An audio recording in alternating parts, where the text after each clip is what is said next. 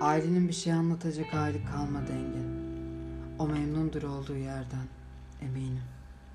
Burada olsaydı daha iyi bir yaşantısı olmayacaktı.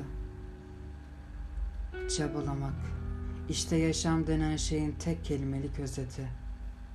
Rüyanda gördüklerim bunu anlatıyor. Şimal ve deniz hiçbir yere gidemiyorlar. Sen de gidemiyorsun. Noktasın ve orada kılını bile kıpırdatmadan bekliyorsun. Rüyada konumunu değiştirebilen tek şey Aylin. Çünkü o özgür. O ölü. Beni görmemen çok normal. Çünkü beni suçluyorsun. O gün onları dışarı çıkardığım için suçluyorsun.